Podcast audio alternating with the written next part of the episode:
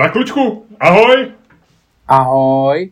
Máš dneska takovej rostomilej výraz, co se ti stalo? Já se tě samozřejmě ještě zeptám během podcastu, jak seš na tom, pojďky do desítky, ale to by se stalo něco veselého dneska, víš asi? Ani ne.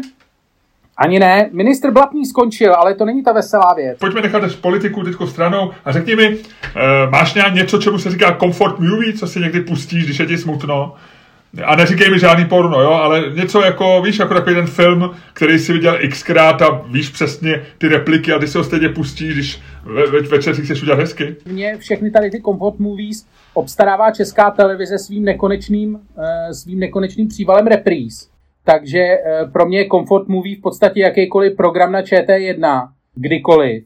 To je jako, tam vždycky zapneš, tam už v podstatě běží jenom comfort movies, tam neběží nic jiného, to je prostě, to je comfort movies program mezi kterým jde občas nějaký e, nějaký přenos nějakého debilního sportu, na který má ještě česká televize práva, ale jinak to je prostě jako, to je comfort movie, to je comfort movie zone, to je total comfort movie zone a tak, ale já mám teda jako comfort movies mám obecně francouzský filmy ze e, z 60. 70. let, e, takže pro mě teďko Velikonoce byly dobrá comfort movie zone, protože dávali e, typicky Eh, s cynickým, eh, s cynickým programováním české televize na to samozřejmě došlo.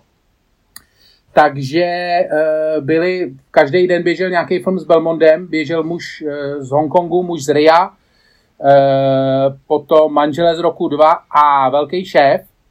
A v podstatě já jsem zjistil, že pro mě komfort mluví cokoliv, co režíroval Filip de Broca, nebo, nebo Claude Zidy, nebo ten třetí tady z těch, OAR se jmenoval, ten, co uh, režíroval velkého šéfa a napsal. A Aurier, Aurier, já to teď nevím. Takže uh, v podstatě cokoliv od tady té trojky uh, vždycky dobrý. Jako muž, obecně muž z Ria byl docela dobrý, asi je samozřejmě nejlepší muž z Acapulka, kde jsou, který už je úplně jako vlastně, to je, jako, to je dokonale vyšinutý prostě film, už jako se vším všudy jak to tam má ty, ty, ty jednotlivé zóny a to, jak se to vrací do těch, eh, do těch představových, představových částí. Takže tohle, Rozhodně tohle. Ludku, já jsem nečekal, že eh, tě takhle zapnu a ty pojedeš několik minut prostě šťastným výrazem eh, jmenovat filmy s Jean-Paulem Belmondem a všechny svoje. Já jsem čekal, že jako obvykle řekneš takový, o, mám nějaký komfort, proč se na to ptáš a, a, a, a budu to z tebe tahat jako obvykle. Já tě nakop jak fichtla, na, který ho máš dobře promazanýho a máš něm dost voleje a benzínu, jenom našlápneš a už, a už prostě ten motor jede. To se mi líbí. Jsem ti to říkal, já jsem eh, dokonce si nedávno koupil znova i DVD přehrávač a začal jsem si obstarávat na DVDčkách různý jako komfort, eh, ani ne filmy, protože ty, o ty se mi stará česká televize, ale různý jako seriály a tak. Takže jsem si eh, koupil na DVDčku třeba Černou zmi, což je komfort movie seriál jako svině. To je úplně geniální. Tam jenom jako ta sestava urážek, která je tam napsaná eh, do těch dialogů, to je jako, to je absolutní, to je absolutní radost, absolutní krása a, a, e, Kdybys měl říct jeden film, víš, který takový ten, e, nějaký, který si třeba tady z těch viděl nejvíckrát a, a ke kterému by si se takzvaně uchýlil, kdyby, kdyby prostě si, si uděláš si ten... Nevím, rozumíš? já jich mám fakt jako teď si, teď si bohužel, ty si tam vlítnul do něčeho a vůbec si netušil do čeho, to je obrovský. Já jak jsem, e, jak jsem sentimentální, tak já mám jako tohle, to je pro mě jako obrovská, to je prostě pro mě obrovská oáza radosti a živé jo, vody. Jo, jo, tak to jsem rád, to jsem rád. No. Ale může z Ria obecně, anebo Melvillovy filmy ještě, to jsou, že jo, francouzský, jo, jo, eh, francouzský noáry. A tam jsou, to jsou takový ty záběry, tyjo, jak eh, v celém Samurajovi řekne tyjo, Alan Delon asi 10 vět a jinak jenom chodí v baloňáku a vypadá dobře. A to ti taky jako vlastně stačí. Jo, jo. No já právě co máš ty? No Počkej, já řekni mi, co máš ty ještě. Já jsem o tom přemýšlel, že jsem zjistil, že od chvíle, co jsem, co, co mám vlastně ty Netflixy a Amazon a HBO, tak jako vlastně jsem ztratil jako ty komfortní filmy, takže dříve jsem měl, že jsem se opravdu na nějaký filmy díval, že jsem je viděl třeba 30krát nějaký film, jo? měl takový ty období a vím, že jsem měl třeba v 90. letech, jsem měl, že jsem se díval velmi často, když jsem se přišel domů fakt utahaný, tak jsem se díval na takový ten, no, takový ten film Noviny s Michaelem Keatem z roku 93. Je to takový poslední. Jo, jo, jo. A to je fakt hezké. A... To si byl sentimentálně rozdivočelej ze své kariéry novináře a sentimentálně tě přitahoval. On je takový poslední film o novineřině, který je takový jako vlastně důstojný, pak už všichni řeší ty weby a servery. A tohle je rok 93, tak je takový čistý novinářský film. Takže to jsem měl rád. A pak jsem měl jedno období, než se, to, než se z toho stalo takový to kliše, tak jsem fakt mnohokrát viděl Lásku nebeskou uh, Love Actually, když to byl jako relativně nový film. Teď, když na to se koukají každý Vánoce všichni, tak už mám z toho takový to, jako že jako nechceš být ta ovce, která kouká taky na Lásku nebeskou. Tak jsem měl takovýhle, takovýhle filmy spíš než, než eh, jako starý. Já jsem teď zjistil, že mám novou ještě sérii uh, Comfort Movies, protože jsem objevil objevil člověka, kterýho jsem kdysi znal, ale vlastně nikdy jsem ho dostatečně neproskoumal, jeho tvorbu. A teďko jsem v takovém tom záchvatu, jsem si na Amazonu koupil jeho DVDčka, takový ten box set jeho nejlepších filmů, asi ze 4 libry nebo něco takového. A Mel Brooks se jmenuje. Autor Znám, asi nejznámější jsou od něj producenti, ale ano. Eh, pak jsou třeba jako eh, jeho variace na Frankensteina úplně geniální a to je člověk, co pracuje jako s takovýma gegama, že to vůbec, to vůbec nechápeš. Tak to bude teďko moje komfort zóna na nějakou dobu. Já mám dokonce pocit, není Mel Brooks eh, v jedné sezóně eh, takový do toho Curb Your Enthusiasm s Larry Davidem, že Mel Brooks nabídne Larry Davidovi účinkování v Brooklyn, v broadwayském muzikálu v New Yorku, takže se ta celá série vlastně odehrává eh, v, v New Yorku, nebo se to připravuje a on nacvičuje a on tam dokonce má zpívat já mám pocit, že to je Mel Brooks a, on, a, a jeho idea toho, on je jakoby producentem toho a jeho idea je, že on jako chce na tom muzikálu prodělat. A to vlastně byla podobná... To je zápletka producentů, že jo? No, takže zřejmě je to takový jako nějaký meta, takže určitě to, je to Mel Brooks. On chce prodělat, najme Larryho Davida a je to samozřejmě velký úspěch, eh, což nikdo nechce. No takže, takže vlastně oni, eh, takže takže no vidíš, ty máš, ty máš ty velkou studnici ty popkulturních informací, ty se tváříš, ty se tváříš ty jako nerd, co nic neví, ale když tě člověk, když tě člověk zmáčkne na správném místě, tak, tak jedeš, ty jo. Jako kravský vemeno, viď? Ono to vypadá jako že nic a pak když umíš zatáhnout za správný cecík. No, no, no, člověk by řekl, z toho se bude jenom prášit, ale no. ne, ty on to dokáže hezky hezky dokáže, ty jo. Ty jsi říkal, že se tvářím jako, já nevím, jestli jsi říkal přiblblej nerd, nebo na něco takového de, dehonestujícího. Ale já se netvářím jako net, já se stvářím eh, jako kulturně informovaný, eh, velmi, řekl bych, intelektuálně vybavený člověk. No, nedáváš to moc najevo, ale dobře, no, dobře. Blbe. nedávám to najevo. Ludku, já si myslím, že pojďme, ať se nepohádáme ještě přes Nilkou, to by byla škoda, protože naše hádky jsou legendární. Možná kvůli našim hádkám lidi poslouchají náš podcast. A já tě poprosím, aby si jako cool faktor naší dvojce, jako muž, který to umí nejlíp eh, v, na severní polokouli a na jižní polokouli probíhá zatím eh, zkoumání, ale taky asi to nikdo neví aby si zahájil dnešní podcast.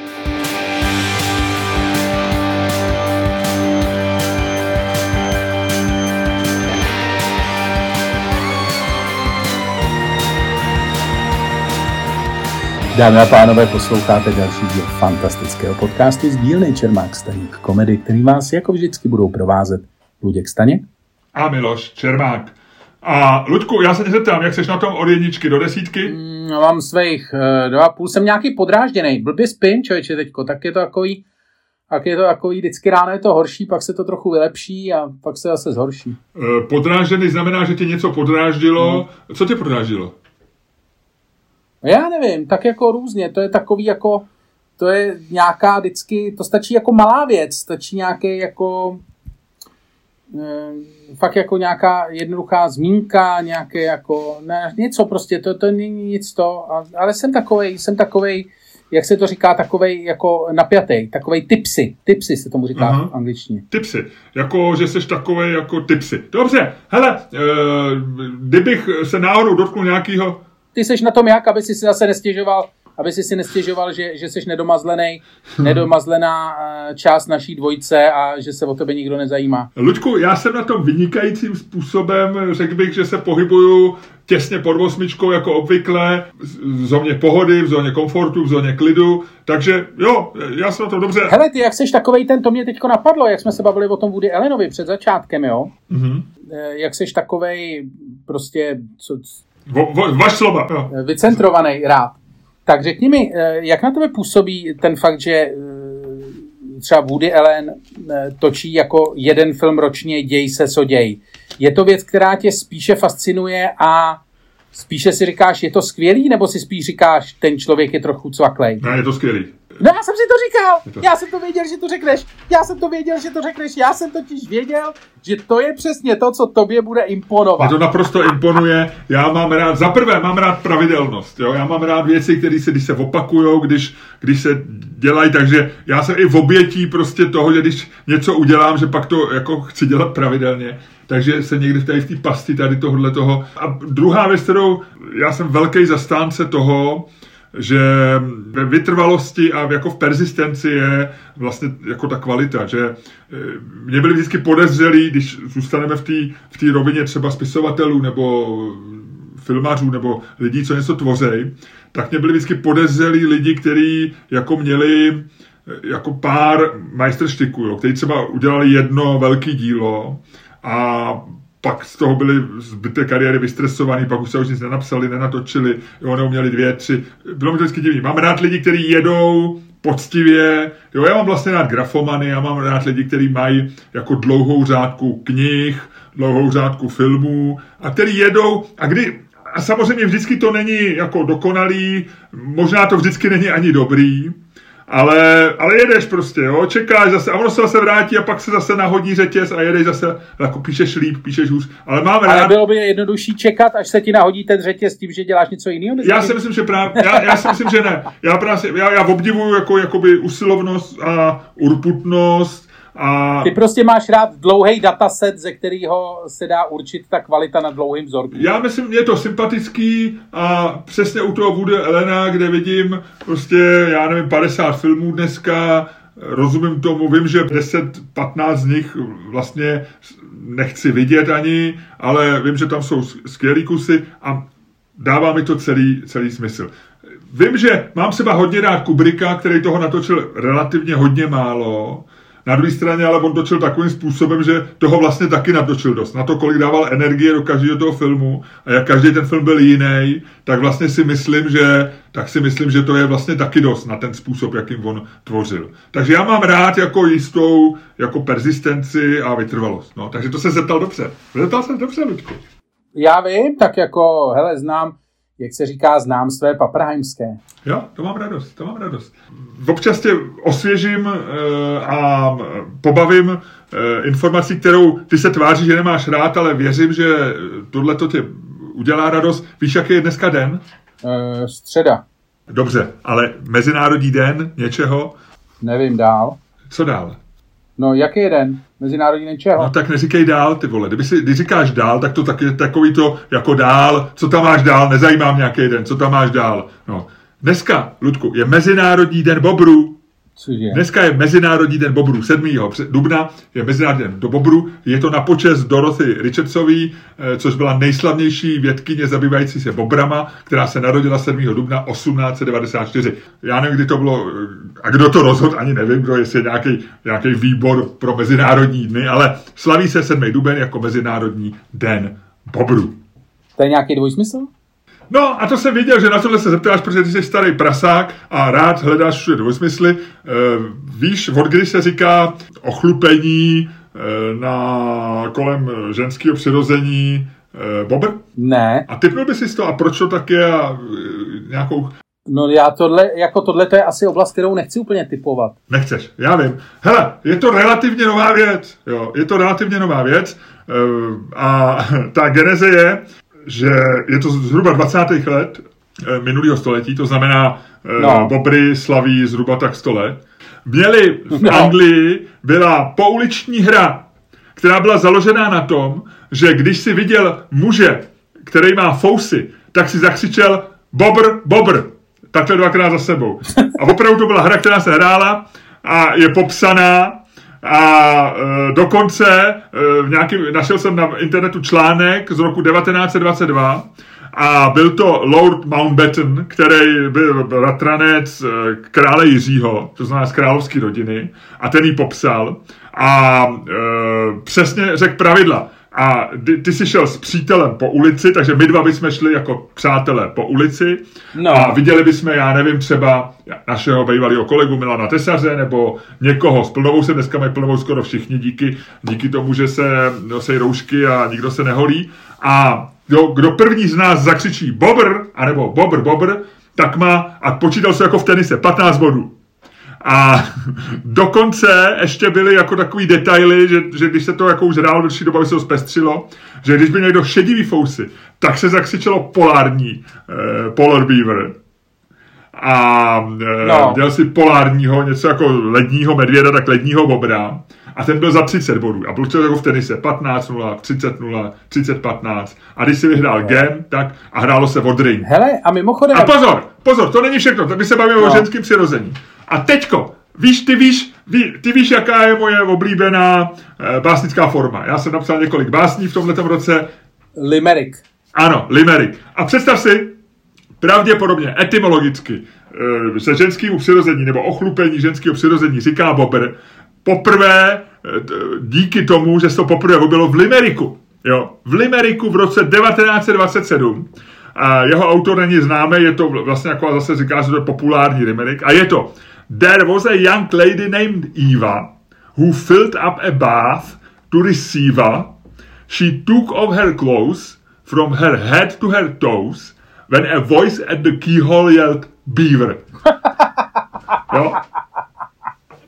A je to vlastně, jako že se někdo díval klíčovou dírkou, kde se tam nějaká Eva jako válela ve vaně a vlastně jako vtip na to, protože jakože viděl plnovou, tak zakřičel Bobr, protože to bylo hra, kterou hráli. No a takhle to celý vzniklo. Není to fascinující? To je boží. To je, to je fascinující, Miloši. To se ti musí rozhodně nechat. Jako, eh, je zvláštní, že jsi to teda, že si tomu zjevně věnoval hodně času, hodně jsi to jako googloval. Uh, no teď je dneska Mezinárodní den bobru. Promiň, ale který jiný den bych měl hledat, hledat eh, etymologii slova bobr než dneska? Fascinující fascinující. A celý to jako... Přece, hele, přece tady tomu úkolu neobětuju Mezinárodní den žen. No a tak to, tak to šlo hezky a mohlo to... To by bylo Mohlo to hezky dopadnout a pak přišli Brazilci se svým voskem a bylo to všechno v hajzlu. ano. Brazilci zabili Bobra. Bra, Brazilci zabili Bobra. uh, jo, je to, to tak, je to tak, no. to je strašný. To je hrozný. Hele, uh, no. Tím je mimochodem známý, tím byl známý, uh, známý přece Petr Veliký, myslím, že Petr Veliký zavedl na, na Vousy daň, že kdo chtěl mít vousy v Rusku za Petra Velikýho, tak musel, tak chodili po ulici lidi a musel zaplatit vyběrčímu daní za to, že má fousy. Musel mít a bylo to, bylo, Petr Veliký to zaved ani ne kvůli penězům, a srali ho vousatý. No, on, on, on, on, on bral, on chtěl, on miloval Evropu a on miloval západní Evropu a západ, že jo, Paříž a, a všecko, co je, co je na západ od Ruska. A e, tvrdil, že jedním z důvodů, proč Rusové nejsou dostatečně kultivovaný, je to, že vypadají prostě jak šílenci s těma fousama a proto chtěl přinést tu kulturu holení a hladkých tváří do Ruska, takže proto zavedl tuhle tu daň. A my oba dneska, jak tak na nás koukám, máme trošičku takovýho jako bobříka. To jo, no. Bobr, bobr, mám 15 bodů, Ludku. Ten můj to je takový hladkosrstý jezečíčký. No, já mám takovýho, já už si to asi dneska šmiknu, člověče. Já mám takovýho už jako bobříka, no. Mlčení. Bobra na hubě. To je strašný, to je strašný. Od, eh, v tomhle tom ani nevím, v tomhle tom ani pořádně nevím, jak mám navázat. Ale vlastně vím, no, já ti řeknu, uh, co nevíš. No právě to bych rád, no. A to je teda fascinující věc. No tak... Zjišťovalo se nedávno, eh, respektive existuje výzkum, který eh, zjišťoval, jakým způsobem se eh, vlastně dochází k některým psychickým, eh, psychickým poruchám. Ten výzkum vzniknul tak, že se eh, vlastně psychologové studovali mimo jiné e, nemoc, která e, se jmenuje, a teď mi to tyhle vypadlo, není to bulimie, je to ta druhá. Anorexie. Anorexie. A zjistilo se, že anorexie vlastně je přesně to, jak by si si myslel, že je to nemoc, která souvisí vlastně jako s obdobím hojnosti v lidské civilizaci, že anorexie byla ta moderní poprvé popsaná někdy v 50. letech 20. století. Nicméně zajímavý je, že když se potom, když potom vědci šli zpátky a samozřejmě teda anorexie, ta moderní souvisí jako s ideálem krásy, s tím, že chceš být hubený, protože jsou všichni ostatní kolem tebe hubený. Nicméně... Proto dělá podcast s tebou, protože já se bojím, že bych onemocnil za těma nemocema a v okolí tebe prostě člověk nemůže být ani anorektik, ani bulimik. Pokračuj. Nicméně, když eh, tohleto věci zkoumali, tak zjistili, že případy anorexie byly už někdy třeba v 17. a 18. století. Nicméně souvisely s Eh, s náboženstvím. Že eh, souvisely, byly to případy, samozřejmě nebyla tehdy taková, eh, taková metoda diagnostická, jako je dneska, to znamená, nebyla to jedna ku jedný anorexie jako dneska, ale všechny ty případy, který vlastně, nebo respektive všechny ty symptomy, které dneska anorexie sebou nese, tak byly popsané více méně vlastně už tehdy na případu náboženských fanatiček, taky žen, který vlastně, eh, který ta anorexie jaksi napadla eh, nikoli proto, že by chtěli eh, že by chtěli vypadat krásně vzhledem k ideálu současné krásy, ale vzhledem k tomu, že chtěli být v úvodovkách hezčí před Bohem nebo blíže, blíže Bohu tím svým nežráním. Takže to byla forma nějakého náboženského vytržení. A věci to začaly zjišťovat. Začali zjišťovat vlastně, jak souvisí nějaká skupinová kultura s psychickýma nemocema a zjistili absolutně fascinující věc, to já si tady uh, teďko musím, musím najít, protože musím ti říct, jak se ta věc jmenuje přesně. To. Ta nemoc, prosím tě, která byla zjištěná ve uh, některých afrických zemích, konkrétně tuším v Kongu, v 90. letech, a ta nemoc se jmenovala Koro. A byla to regulérně nemoc, na kterou si lidé stěžovali a lékaři, eh, lékaři ji léčili. Eh, jsme tady vážně, nebavíme se teď o tom, ale o skutečně jako léčení a o skutečné psychické nemoci. A ta nemoc spočívala v tom, že muži i ženy, ale primárně muži, si stěžovali, že se jim zmenšují pohlavní orgány. Jakože e, normálně, že se podívají a že to je menší. A že dokonce eh, byly popsány případy, kdy eh, muži přišli k doktorovi a tvrdili, že i ví, kdo jim ten pohlavní orgán ukrad, protože oni tomu říkali, že se jim, že jako oni se netvrdili, že se jim zmenšuje nějak to, oni tvrdili, že jim jsou ukradeny. Jo? A, a dokonce říkali, že i třeba znali konkrétního člověka, který jim ho ukradl, že třeba přišli na nějaké jednání, tomu dotyčnímu podali ruku a v okamžiku, kdy mu podali ruku, tak úplně cítili, jak se jim zmenšuje pohlavní orgán. A bylo to fascinující, protože samozřejmě eh, nebyl to jeden případ, nebyly to prostě, a teď to říkám, že to nebyly jako, že si představíš nějaký prostě lidi v chatrčích. Ne, normálně se to dělo ve městech. Bylo to regulérně jako, eh, byla to prostě téměř epidemie, když to řeknu takhle. Zajímavý bylo, že se to postupně se to rozšířilo i na ženy, který taky tvrdili, že jsou jim ukradené eh, jaksi pohlavní orgány. A, A to se projevalo jak? Eh, že jim to nějak mizelo zevnitř. Aha. Že měli dojem, že tam jako něco, něco se tam zmenšuje a chybí. Ale jako vlastně úplně stejný, to bylo na tom strašně zajímavé, úplně stejný projevy. A ty lidi si to nenechali vymluvit i když prostě jako reálně, samozřejmě co uděláš, když máš dojem, že ti někdo ukradl kus penisu, tak eh, když doktorovi postěžuješ si mu, řekneš mu čermák, teď jsem s ním mluvil a měl jsem 30 cm a jenom jsem s ním domluvil, mám 10. A tak to, je, samozřejmě... to, je po každém, to je po každém podcastu, A samozřejmě, co udělá doktor? Tak doktor prostě změřil, prostě utěšil, že ne, že se to jako, že to je úplně běžný. Nicméně ty lidi si to nenechali vymluvit a trvalo to asi dva roky. Bylo to normálně jako ohraničený v podstatě regionálně, ale uvnitř toho regionu to byla regulérně jakoby eh, v podstatě faktické epidemie, která stejně tak jako odešla, tak přišla, nebo respektive jak přišla, tak odešla. A samozřejmě je to prostě něco, co souvisí prostě s nějakou skupinovou, skupinovou hysterií a tak. Oni to pak popisovali, ten, ten celý fenomén, samozřejmě to má hluboký kořeny prostě ve víře v čarodějnictví a silopolných orgánů, ale strašně zajímavý, co na tom je, je, že se to skutečně dělo prostě v 90. letech, mělo to normálně jako medicínský pojmenování, najdi si to, koro se to jmenuje, ta nemoc, kde máš dojem, že ti, že ti někdo prostě ukrad, uh, ukrad kus tvýho, uh, kus tvýho penisu. Takže jenom jsem chtěl říct, že můžou ti ukrat sledacos. Hele, Lidi uh, kradou jako straky.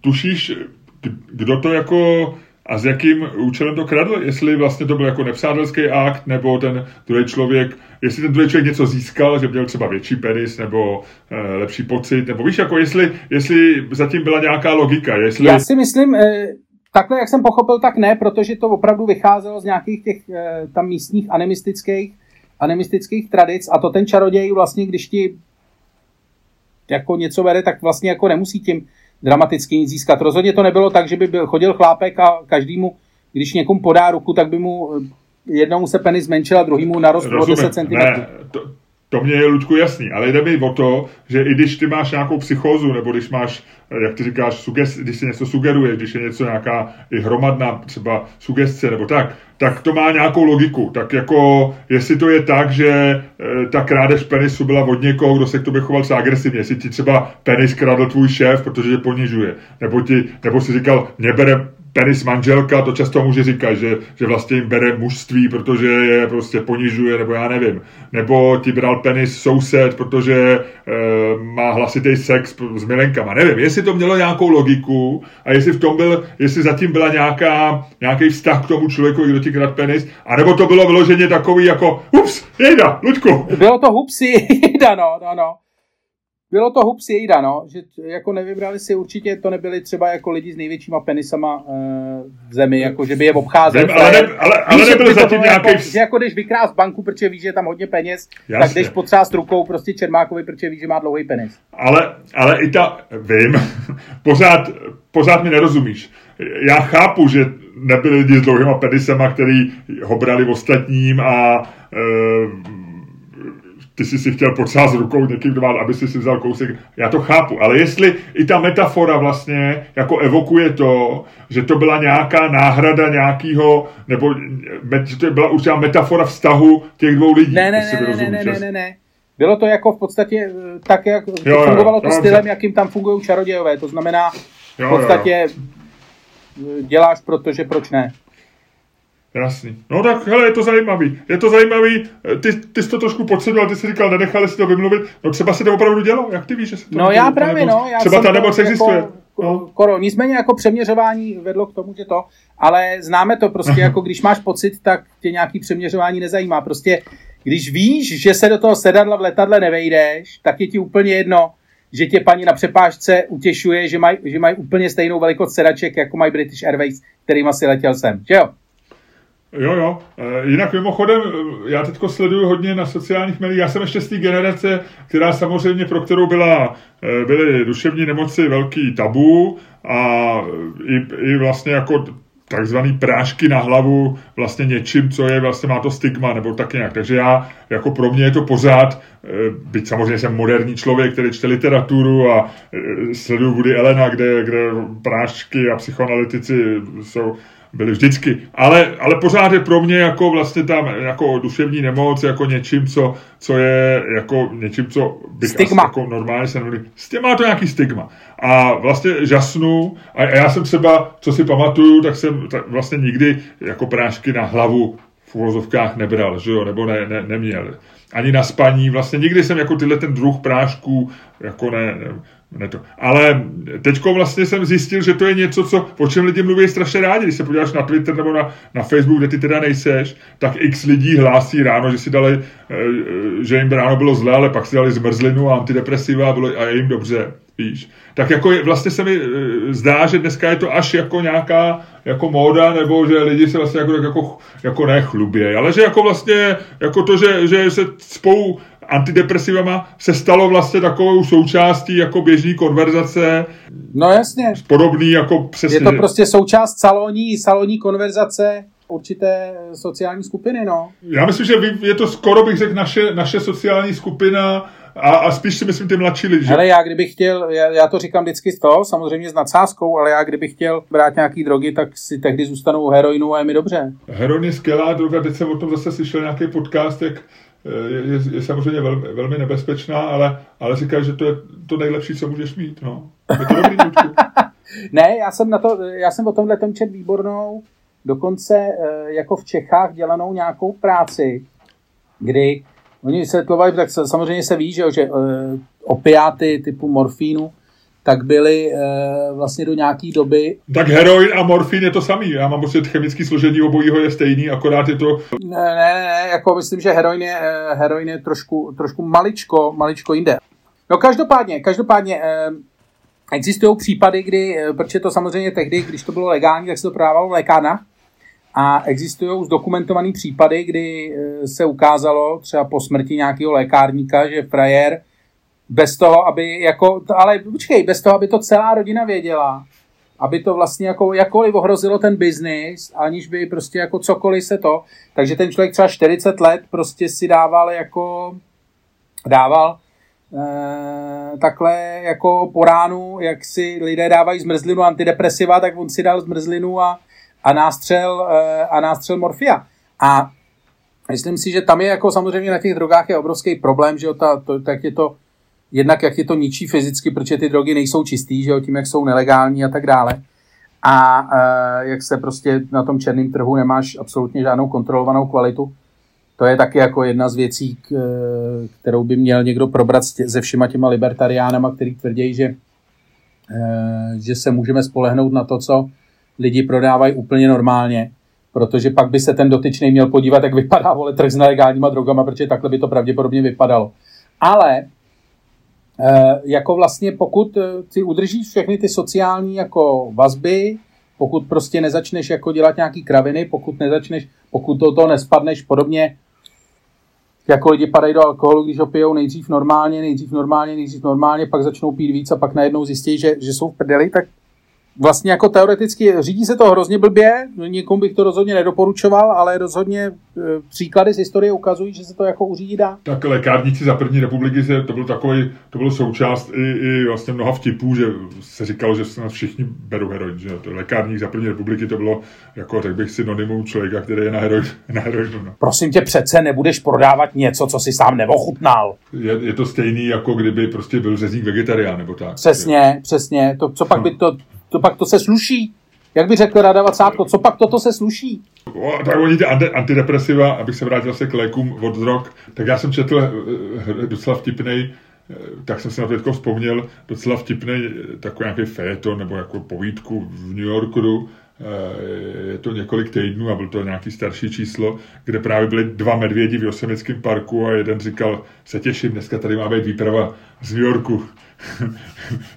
že sežerem pár lidí, to zase bude antidepresiv, to se budu cítit dobře, nebo něco takového to bude. Ten vtip byl, když sežereš bábu, která je, která je z New Yorku, tak se sjedeš. Tak je to jako kdyby si si dal 10 krabiček za Nexu nebo něco takového. Dobře, Luďku, takže my jsme probrali duševní, duševní poruchu spočívající ve zmenšení pohlavních orgánů. My jsme probrali to, kde se vzalo slovo bobr, v souvislosti s mm, ochlupením ženských pohlavních orgánů. My jsme probrali to, že dneska Mezinárodní den bobrů. Eh, máme na agendě ještě něco, co, na co jsme zapomněli? Jdem se pohádat v obsah. Jdem se pohádat v obsah. Já jsem rozsvítil o víkendu, eh, o víkendu eh, hned po tom, co jsme dotočili náš minulý podcast, jsem rozsvítil Twitter. Rozdráždil jsem pejskaře na Twitteru ohromným způsobem a to nás přivedlo k tomu, že musíme udělat další, další téma v obsah to přivedlo tebe k tomu, eh, protože ty jsi známý milovník psů. No já si to, no já se totiž nemůžu rozhodnout, jestli jsou, nepříjemnější lidi, eh, co mají psy volně, nebo psy, eh, lidi, co mají psy na vodítku, protože nejlepší je, když jdou dva lidi vedle sebe, co mají psa na vodítku. To, ne, to, to nejde předběhnout, to nejde předejít, jako to nejde. Ty, ty dvě vodítka už jsou do sebe v tuhle chvíli pravděpodobně zamotaný, e, ty psy jsou někde to, ty lidi se to snaží rozmotat, je to jako, já nevím, jako, je to divný, je to divný. Myslím, že ty jsi se dostal už za nějakou hranici normálního chování ke psu. Člověk se psem na vodítku dělá, co vlastně jako já po něm chci, ale problém je, že se stává ještě méně praktickým v tom běžném provozu, než člověk, co toho psa má na volno. To jsem se snažil říct. Je pravda, že já jsem teď v Karlíně před mnou šel člověk, je to asi týden, eh, a já jsem docela pospíchal. On měl dva malý psy, a jeden, eh, přesně jak ty říkáš, a je, šel uprostřed chodníku a jeden pes tam jako očuchával, očuchával budovu a ochcával a druhý byl u stromu. Jo. Takže on jako pokryl celý chodník. No, a ten chodník je to taky... se nedá. A teď nevíš, teď nevíš, jestli máš pře- přeskočit to švihadlo. Přesně. A v té šaldovce ten chodník sakra velký. Jo. A on byl o to. A, a ten chlap telefonoval. Jo. To znamená, že on v jedné ruce držel ty dvě šňůry, v druhý telefon No a já, já stál za ním a teď jako tak jako na něj koukám a on jako furt volá, mluví a já jako ukazuju na ty psy a on jako mi ukazuje, že telefonuje. No já jsem si říkal, jako kam se hrabe Putin, kam se hrabe Donald Trump, jo, kam se hrabe Hitler, jo. Jako já vím, že Hitler třeba na ty židy nebyl jako hodný a že měl jako hloupý nápady a tak, ale tady ten člověk, to, je, to byla esence jako zla, jo, pro mě. Protože on, jako, on mi ukázal, že mluví a že jako nemůže s těma psama nic dělat. Jako, ne, já že, si myslím, jo. totiž, a to mě přivádí k tomu, to je to, co já napřed, ty si myslíš, že je to tím, že já se psů bojím. Určitě to s tím nějakým způsobem kdysi souviselo, ale teď už já jsem to posunul svůj nenávist na novou úroveň a to je přesně to, co ty mi popisuješ. Já si myslím, že neexistují sobeč, jako, že neexistuje zbytečnější a sobečtější věc, než mít psa. Protože jako pes je vlastně e, ostatním lidem úplně k ničemu. Ten je dobrý jenom tomu člověku. Jsou výjimky, jsou výjimky, existují, existují, vím o nich. E, jsou lidi, co očuchávají, e, teda psy. Dobře, Psy, co očuchávají, jako lidi poznají covid. A to mimochodem zjistil jsem teď, to, to taky nevíš. Existují psy, který dokážou vyčuchat rakovinu. Dobrý, víme. Pojďme se vrátit, pojďme se teda o tom bavit. Já ti k tomu jenom řeknu ale jednu věc. Ty a možná skoro už by se dalo říct, že to je ta debata a proto to řeknu dopředu, protože nevím, co mi padne. Chci to říct, abych eh, to řekl dopředu. Ale já si myslím, že vlastnictví psa, eh, že, že to není problém lidí, co mají psa. Já myslím, že, že jsou sobci, nebo že jsou, se chovají eh, no. nesociálně, nebo tak. Já si myslím, že to je prostě, že, že pes je akorát způsob, kterým ty ukážeš, že seš kokot, jo. Že ty lidi jsou kokot, že psy mají i normálně sympatický, příjemný lidi, a těch ty si nevšimneš, protože ty ty psy zvládají a nedělají takovýhle ty. Ale když je někdo kokot, pojď, ta, pojď, že, pojď, že pojď, nemysl... pojď, musíme to, musíme, musíme dát, musíme dát otázku. Že pes je jenom způsob, kterým ty snadněji poznáš, že je někdo musíme kokot. Musíme dát otázku, jo. nebo se můžeme... Že to neznamená, že si kokot koupí psa. Můžeme se hádat rovnou bez otázky. No, my bychom se asi na většině věcí shodli, ale jenom si myslím, že, že já znám lidi, co mají psy a jsou úplně v pohodě a v životě by ti nenapadlo, nevadili by ti ani na chodníku, ani kdyby ho měli na volno, ani na pevno, eh, je to úplně jedno. Ale pak jsou lidi, kteří jsou kokoti. To je jenom tím, to je jenom tím, že ty lidi znáš a, málo. Ne, právě, že ne. Tím, že máš psa, tak ty jako ukážeš o sobě, ty o sobě prozradíš, že jsi kokot, anebo ne. Pojďme se bavit, Ludku, a pojďme na tu otázku. Eh, my jsme už oba ve věku, kdy už nemáme úplně malé děti. Pojďme se zeptat, jestli jsou horší psy nebo děti. Dobře, pojď. Takže coinflip. Dvojka. Když padne dvojka, ty říkáš, horší jsou psy. Když padne strom, říkáš, horší jsou děti. Lidi ze psama, lidi ze tma, rozumíme si. Samozřejmě není to nic ani proti psům, ani proti dětem. Děti jsou fajn, z nich vyrostou lidi, někteří budou hajzlové, někteří ne. Psi jsou taky fajn, běhají v přírodě i mezi lidma, hledají covid. Ludku, dvojka. A já to roztočím.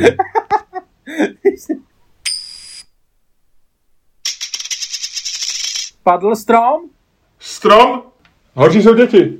Ty jsi ale zruda. Horší jsou děti? Jak tohle to můžeš říct? No, ty vole, děť první. Teď nevím. Teď nevím. Obojí je problém, samozřejmě. Když jsi eh, v eh, dopravním prostředku ve vlaku a vedle tebe sedí člověk, který má malé dítě, anebo psa, tak je to problém. Když má psa, tak ti začne různě očuchávat, tohle to. Ale to samé s dítětem. Dítě může křičet, dítě tě může tahat za nos a tak dále. Co je lepší, co je horší? Eh, já si myslím, že lepší jsou lidi se psem, protože ne, jak, jak to... to, to já mám, že horší jsou lidi s dítětem. A já říkám, jsou horší lidi se psem? Ha? No logicky, Ludku, Ludku logicky, protože lidi, co mají psa, za prvý, jakoby, když to řeknu úplně jednoduše, jo, ten první argument, psa mít nemusíš, jo, dítě je, dítě taky mít nemusíš, ale dává to smysl jako z hlediska udržování lidského rodu. Prostě eh, prodloužit svoji existenci eh, o další zbytečný život je tvým úkolem na, na této planetě. To znamená, že ty, když máš děti, tak jakoby udržuješ, plníš takovou tu úplně nejzákladnější roli. Eh, psa mít nemusíš, pes je, pes ti v něčem třeba pomáhá, pes rozumím tomu, ale je to, je to věc zbytná. Dítě v tom základním pohledu je něco, co, co máš, protože chceš, aby pokračovala aby si geneticky je to, vychází to z půdu, vychází to prostě z toho, jak je člověk sestrojený.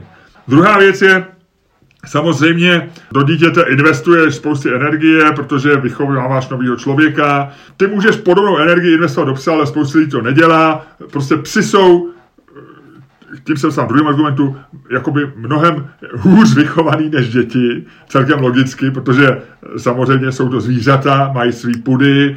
je to dobrý, je to dobrý, jak ty vždycky tak jako zaplaveš, jako, tak jako e, ztratíš půdu pod nohama úplně, je to jak v takových těch kreslených těch, jak vždycky ten panáček, jak běží, běží, běží a najednou zjistí, že je ve vzduchu a furt dělá těma nožičkama. Ale pak se asi našel, vždycky je to dobrý. Promiň, pokračuj. Ne, mě nerozhodíš, Ludku, já jedu naprosto bezpečně, takže e, samozřejmě pes má svý pudy, je, je, je tažený mnohem víc tím živočišným. To znamená, že jako psa při nejlepší vůli nevychováš tak, aby se choval spořádaně a správně.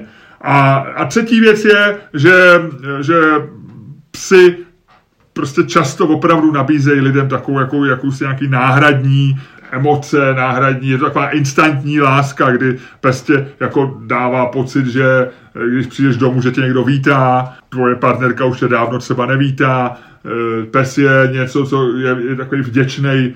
Ty transakce se psem jsou strašně jednoduchý, protože ty mu dáváš žrádlo a on tě za to má rád a bohužel, nebo bohužel, bohudík, takhle to s lidma nefunguje. A proto celkem logicky, když je takhle jednoduchý transakční vztah mezi člověkem a tím se, tak celkem logicky pod to chování k těm psům je prostě nepřirozený, chovají se obtěžujícím způsobem, eh, neumějí ty psy eh, zvládnout, eh, tolerují jim věci, které vlastně by ani dětem netolerovali a tak dále a tak dále. A úplně ten jakoby základní argument je, problémy s dětma pro ty, jako, jak si máš určitý pochopení, protože s dětma jsou problémy, každý je zná, eh, je to něco, co většinou si prožil, nebo ještě prožiješ, nebo si to prožil jako sám dítě. To znamená, že to je něco, pro co máš empatii a co jako je součástí eh, společnosti. Pes je jakoby vetřelcem ve společnosti. Pes je něčím, co, čemu úplně nerozumíš a tak dále. To znamená, že, že proto, když už mám být něčím obtěžovaný, tak budu empatický k tomu dítěti a proto mi to bude méně iritovat, než eh, když nebude očuchávat pes a, a ten eh, majitel bude říkat, a teď on si chce jenom hrát a nech to. A, ale u dítěte si řeknu jasně, to je prostě, on to dítě nezvládne, protože nějaký děti jsou nezvladatelný, ale tomu člověku to nemůžeš vyčítat. No, no, ale, ale když máš nezvladatelného psa, tak ho máš prostě vodný do útulku, nebo si ho neměl pořizovat, ale u toho dítěte je to něco, co, pro co máš řekněme, nějakou empatii. Fantasticky, děkuju, děkuju, že jsi mi přihrál, děkuju, že jsi mi přihrál, že jsi mi eh, nastavil, eh, nastavil tvář, do které tě mohu knockoutovat dobrovolně. Eh, já začnu tím, co mají obě dvě věci společné. Jo? Můžu? Uh, já vím, co mají společné nohy, hlavu, ne, ne, ne, ne, uši. To to. Co mají společného psy a děti? Na obě dvě ty věci, nebo na obě dvě ty, ty se na veřejnosti řve. Hodně se na ně řve. To mají, respektive to mají společný majitele psů a dětí, že jo? protože to je vždycky jako vlastně nejotravnější na obou dvou je to, že když jsou někde na veřejnosti, tak vlastně neotravuje tě jako často, v případě psů, jo, ale v případě dětí spíš tě otravují ty rodiče, než eh, ty děti samotný, jo? protože ty rodiče řvou, furt něco to, teď na to dítě mluvějí, to dítě jim nerozumí, protože je úplně malý a tak dále. Nicméně to mají společné. Nicméně já se od tohle toho chci odrazit k tomu, proč jsou horší lidi s dětma na veřejnosti. A to je primárně proto, že ty, když vidíš vlastně ten ty seš, ty na veřejnosti, když vidíš takhle, já to ještě zkusím, ještě zůstanu chvíli u těch psů, jenom abych vlastně ukázal, uh, ukázal, jak podobný to je. Ty vlastně, když velice často, když je nějaký konflikt mezi pejskařem a jeho pejskem, když pejsek si dělá, co chce, vo, chce vojet s nohou nějaký feně, nebo teda nějakým pánovi, nebo nějakou fenu chce vojet, tak ten pejskař kolem něj lítá a říká, vrátí, nebo kačenko, neho, kačenko, kačenko, on je hodný, on je hodná, ona nic nedělá. A ten, ten člověk řve, protože mu ta kačenka v tu chvíli vojíždí nohu, nebo já nevím, prostě jako, znáš to takový ty situace, prostě když, eh, když to nezvládají. Ale oni to nezvládají často, protože Ludku, já tě nechci rozhodit, jo, ale jenom řeknu ti rychlou historku, kterou mám.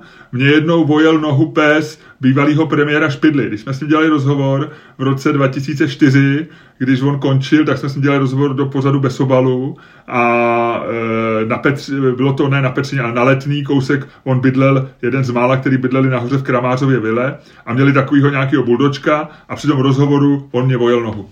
No a to je přesně to, jakoby to ty víš, že ten člověk bude kolem toho běhat a bude to takový trapný a to, ale vlastně si říkáš, dobrý, to je vlastně jako prostě člověk ze psem, no, nečekáš, nečekáš zázraky, čekáš, dis, dis, dis, čekáš prostě vztah někoho, kdo byl pravděpodobně nedomazlený v mládí a teď potřebuje kamaráda, nebo naopak nemá na, neměl na koho řvát, tak teď jsem potřeboval pořídit někoho, aby na něj mohl řvát jako v parku. A vlastně si říkáš, je to šílený, ale budíš, no, tak lidi jsou různý a mají různé psychické potřeby. Ale u těch dětí, když to vidíš, když vidíš tu samou scénu s těma dětma, tak tě to fakt bere za srdce, protože tam vidíš, že ty samý lidi, který, ještě nejlepší jsou lidi, kteří mají dítě a psa. Jo, to je úplně speciální kategorie. Ale kudy to zamotáváš, teď to zamotáváš, drž se, drž se debaty. Já se, vrátím, já se vrátím, já jsem ti jenom chtěl ukázat, kudy všude se tam dá, se dá projít, eh, dá projít k vítězství. Ale ale chci říct, že to není vlastně jako, je to strašný, říkáš si, no jo, no to. Ale když vidíš ty lidi, jak řvou na to dítě, tak to je, to už tě jako bere za srdce. To už je vlastně jako, ta věc je prostě horší, protože se tě dotýká vlastně jako úplně na, na biologickém základu. Když prostě vidíš člověka, co prostě nakopne psa na ulici, tak si říkáš, ty vole, no to je asi blbec. Ale vlastně ti to může být jedno. Když vidíš člověka, co nakopne dítě, tak tě to jako rozčiluje speciálně když je to dítě jeho. A tím chci říct, že ty lidi s těma dětma jsou daleko víc iritující, protože je nemůžeš prostě odignorovat jako ty lidi s těma čoklama. Chápeš? Protože se to dotýká, ty si tam nemůžeš dát tu zástěnu cynismu, sleduješ koordinátoru, ty si tam nemůžeš dát tu zástěnu cynismu, za kterou se obrníš v případě psů, protože tam se to dotýká tvý nejhlubší jako lidský podstaty. Ty lidi, a teďko samozřejmě, když se, to jsem se ti chci říct, co je na tom to nejhorší. Díky tomuhle tomu jsem to vyhrál. Ale potom ti samozřejmě můžu říct ještě pár takových těch věd, těch praktických, jo. Luďku, ty, jestli si myslíš, že jsi vyhrál, tak tě vyvedu z omylu. Ty jsi nevyhrál. Ty jsi vyhrál trikem, který je banální až, řekl bych... Já jsem ještě neskončil, já jsem ještě neskončil. Já ti jenom chci upozornit na tvoji pozici. Ty jsi se dostal do pozice, že jsi řekl, ano, já jsem Luděk Staněk, cynická zrůda a proto samozřejmě mě víc iritují eh, lidi s dětma, než lidi se psama, protože prostě jim nemůžu na ně řvát a nemůžu eh, je nenávidět. Ale to je stejný, jako kdybychom se bavili o tom, jestli je lepší hovězí nebo lidský maso a ty bys řekl, já jsem kanibal a mě chutná víc prostě lidský. Jako promiň, ale to pak není poctivá debata. Tohle to srovnání nebylo v pořádku. Ne, ale chci říct, že lidi s dětma jsou jako úplně stejně otravní jako lidi se psama. Jediný problém... No ne, no tak to neříkej. Ty máš říct, proč jsou, eh, to zadání bylo, proč jsou eh, děti horší než psy. Jediný, jediný, co to z toho dělá horší, je právě to, že jde o lidi. o jaký lidi? no, že to, že to, na co řve to malý, není prostě čokl, který ho můžeš nakopnout, ale dítě. Takže ti to jako víc bere za srdce. Tebe to bere za srdce, jo. A to je horší, jinak mě useru úplně stejně. No, tak tebe to bere za srdce a zároveň je to horší, to tak jako promiň, ale t- znova ti říkám, že argumentuješ z pozice, která je neudržitelná, protože e, tvrdíš mi, že... Není, navíc lidi, kteří mají děti, tak si je berou do míst, kde ty děti z toho nic nemají. Většinou, většinou děti tě otravujou ne proto, že jsou děti, ale protože jejich rodiče se chtějí pochlubit, že... Ale prostě mají tebe, a, a když tam berou někam psy, tak je berou proč? Prostě, jako, Ludku, ty jsi se do toho zamotal. Promiň, ale ty jsi se do toho tentokrát zamotal. Dobře, no, uznávám, uznávám, uznávám. Nemůžu vyhrát pořád, no, nemůžu vyhrát. Ale ona, ta debata možná byla celá, celá trošku přitažená za vlasy, přitažená za obojek. Ale pojďme, pojďme dát, pojďme dát psům košíky a pojďme se rozejít ve, ve smíru. Eh, Řekni mi, a víš co, rovnou, eh, ať to nenatahujeme, uzavřít dnešní podcast, protože Ty, ty nemáš vůbec radost ze svého vítězství. Ty ho vůbec neužíváš. to víš, já už jsem ve věku, kdy mě iritují v- vlastně obojí stejně, takže, takže mm, já, já si, No, teď ti to říkám, ano, a proto jsem vyhrál. ne, nevyhrál si, nevyhrál si samozřejmě, protože jsi se do toho zamotal a, a začal si tam něco ječet o tom, že tě to bere za srdce a zároveň ti to vadí a, a tak dále. Prostě buď, Lu- Ludku, nemu, pojďme, pojďme, víš co, uzavři elegantním a způsobem, který jenom ty umíš, dnešní podcast.